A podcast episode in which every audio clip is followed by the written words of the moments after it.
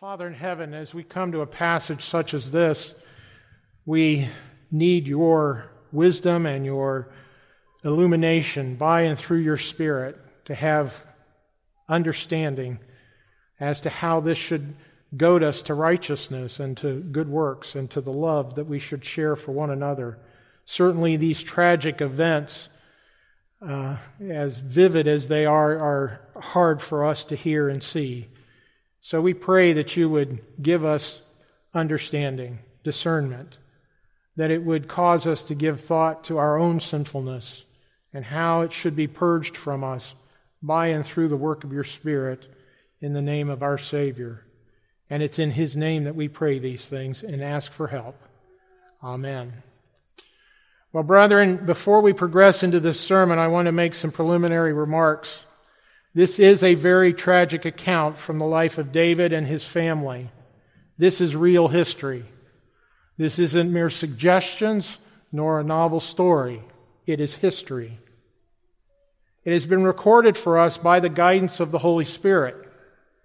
Because this account is contained in the Scriptures, and because it is authored by the Holy Spirit, we must conclude, along with the Apostle Paul, that it is profitable for doctrine, reproof, for correction, and instruction in righteousness, that the man of God may be thoroughly equipped unto every good work. Having said this, we have in our congregation some very tender ears. I am sensitive to those tender ears and know the concerns some of you have raised regarding these tragic accounts from David's life. It is my intention today to speak about the broader lessons found in this chapter rather than the sordid minutiae contained herein. I want the congregation to know that I am intentionally limiting references to specifics in the passage, while at the same time I am trying to faithfully convey what I believe the Holy Spirit is teaching us from these tragic accounts. It is the responsibility of the elders of the church to teach the whole counsel of God even when it is hard to hear. It is my hope that God's message to his people will shine forth with clarity as we consider these great tragedies. I believe there are many lessons being taught in this passage, but I've chosen to focus our attention on just three. First, being that our sins, uh, uh the first being that our sins touch everyone around us. Our sins touch everyone around us. Second, even in the midst of grievous sin, God's plans and purposes are never thwarted. Even in the midst of grievous sin, God's plans and purposes are never thwarted. And third, there is but one hope of salvation from the most grievous sins known to mankind, and that's none other than Jesus Christ. So let's begin. Our sins touch everyone around us. From the third chapter of the scriptures in Genesis, there is a truth that is rehearsed for us over and over again in the Holy Writ. That truth is that the consequences of sin reach far beyond the one who commits the sin.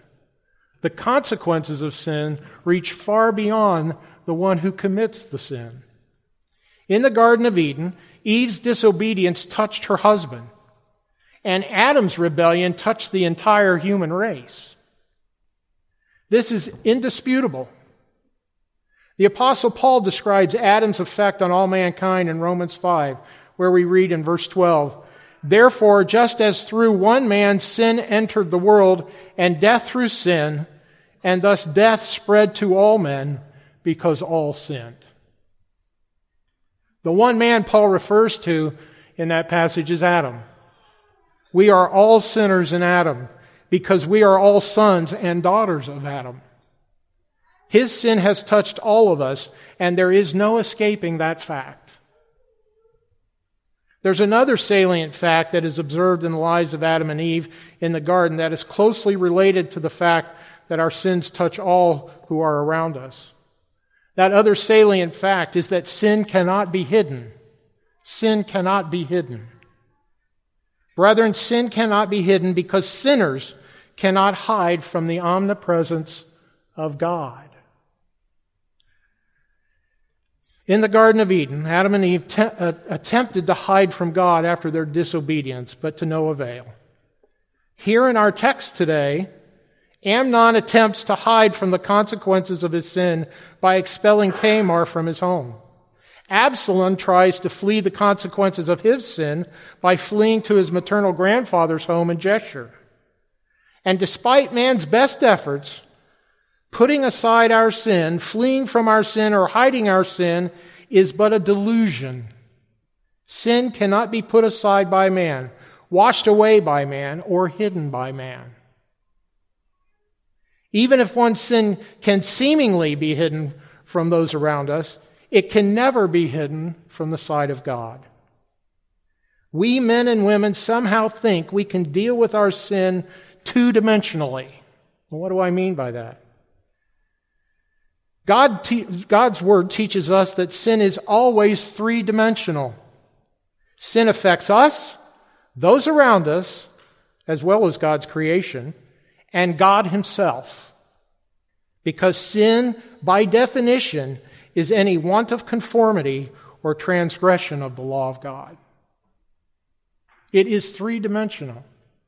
It touches us, all of creation and those around us, and God Himself. Not only did Adam's sin have an all encompassing consequence on creation, our sins perpetuate those very consequences.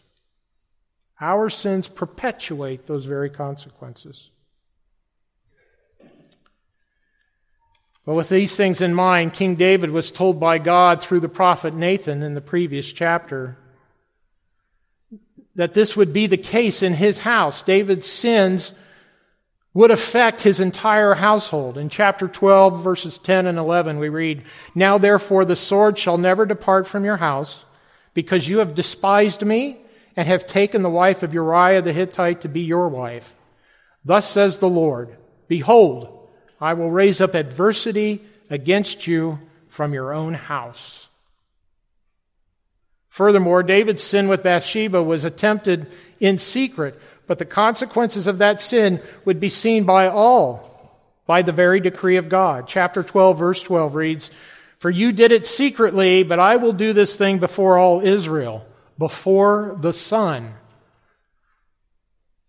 Many more things could be said about the consequences of David's sin or Amnon's sin or Absalom's sin. There is much to lament in this passage as well. Tamar is the only daughter of David mentioned in all of the scriptures, and she is the true victim here. It's interesting at the end of the passage when David's sons return from being in Absalom's house, uh, they weep for the death of Amnon. Well, where's the weeping for Tamar? She's the victim here.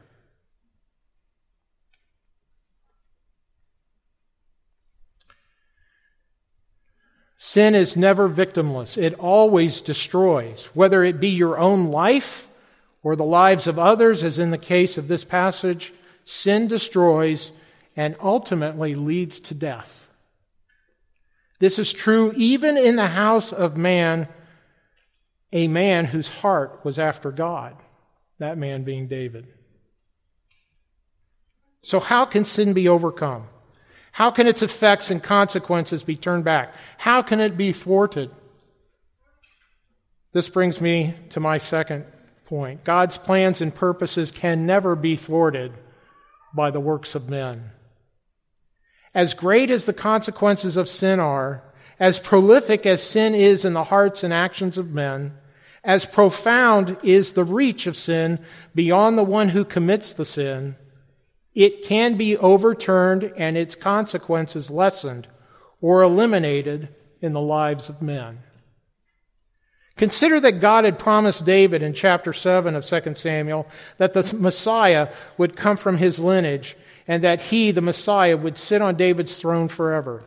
That's in chapter 7 of the same book we read these words in verse 16 And your house and your kingdom shall be established forever before you, your throne shall be established forever. Now, impl- implicit in this promise is God's use is God to use the sinful actions of men to accomplish all his holy will. Implicit in that promise is God is going to use the sinful actions of men to accomplish his holy will. You're saying, well, how can that be? Just listen.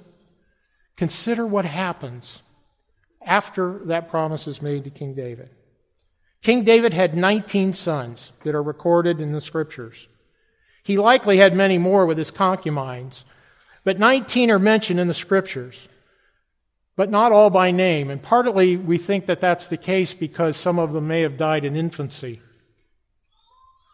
Six of his sons were born while he ruled in Hebron during the first Israeli civil war. This is the time after Saul's death, uh, uh, where uh, uh, uh Ishbosheth, Saul's son, is, is ruling 10 of the tribes, and and David's ruling over Judah and Benjamin. He's in Hebron. Six of his sons are born there. The other 13 were born to he and his wives during his rule in Jerusalem after Ishbosheth dies and the, the kingdom is brought back together under his rule. We have several mentioned here in today's passage, but two in particular Amnon and Absalom. Amnon was David's firstborn son. His mother was Ahinoam of Jezreel. David's second born son was named Daniel, and he's also known as Chileab. And he was born to David's wife Abigail from Carmel. This son likely died in his youth because there's, there's no history of his life recorded in the scriptures.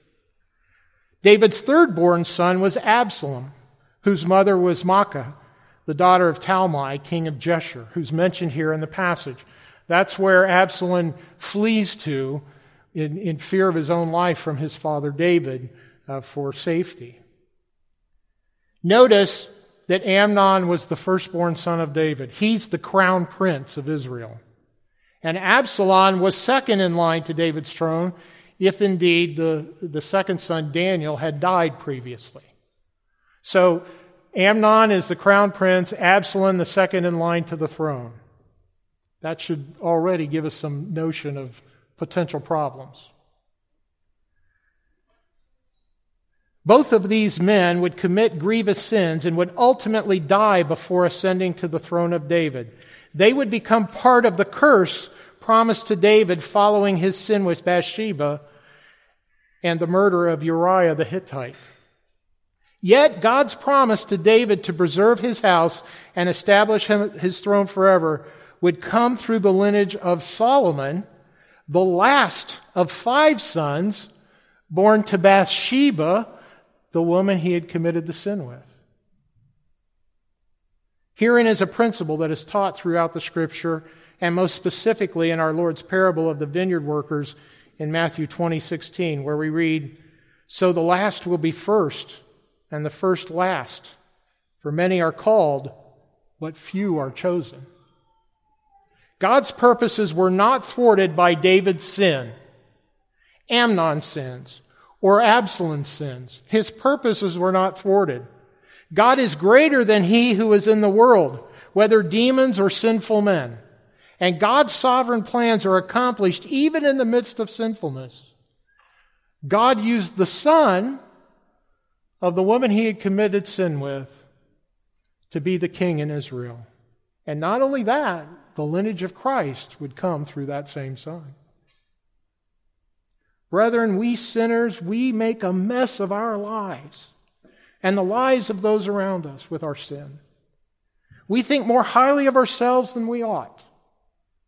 We think less of the Almighty God than we ought, and we live delusionally when we think our sins can be hidden or ignored. Humility is not our passion. Let me say that again. Humility is not our passion. Thinking God's thoughts after Him is not our habit. Therefore, we miserable creatures are in desperate need of help. We are in desperate need of help. So we must ask ourselves who can help the helpless? Who is powerful enough to separate us from the sin that so easily besets us? Who can give us hearts of flesh and remove from us those sinful hearts of stone? Who can do that work? The answer is the last Adam, the son of David who has taken away the sins of the world, the one who sits on the throne of God at his right hand, forever making intercession for those who put their trust in him. His name is Jesus Christ, and he is powerful, the Bible says, to save. The sacrifice of himself on our behalf can wash away the sins that we commit. He alone can make us whiter than snow. His atonement for our sins removes our sins as far as the east is from the west. And it is He who raises us up out of the mire and sets our feet on a solid rock. Is there any greater mire than what we've just read from this chapter of 2 Samuel? The mire is everywhere, and everyone's involved. Only God can fix those kinds of problems, and only that can happen through his son, Jesus Christ. Consider again Paul's words from Romans chapter 5.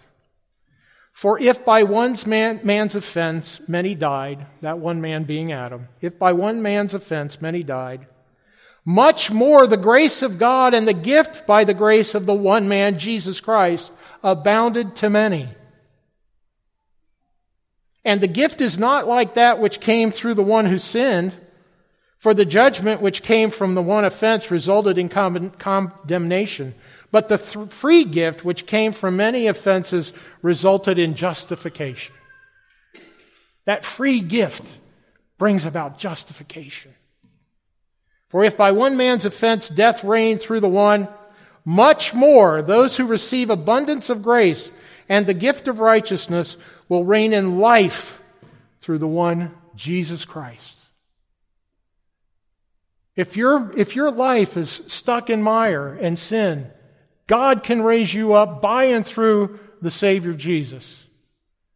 Cast your cares on Him, for He cares for you, the Bible says. There is none other name under heaven by which men must be saved. It is in the name of Christ alone. Pastor, I'm saved already. I've put my trust in Christ, but my sins forever plague me. Are you any different from David, Amnon, Absalom, whose sins come over and over again? And has not God promised us cleansing if we bring our sins to the foot of the cross over and over again? Why do you think we confess our sins each week in worship? We need to be cleansed. And Christ stands ready to cleanse you and to lift you up. That is grace. That's the manifestation of His mercy. You are His children, joint heirs with Him before the throne of grace. And He wants to, to make you acceptable in the sight of the Father. Come to Him. Cast your cares on Him, for He cares for you. One last thought. Each week in worship, we proclaim David's famous words from Psalm 124 Our help is in the name of the Lord who made heaven and earth. If he can make heaven and earth, what can he do with your sin? But cast them away forever. Believe this. Our help is in the name of the Lord who made heaven and earth. Believe it and be delivered from your sin. Let us pray together.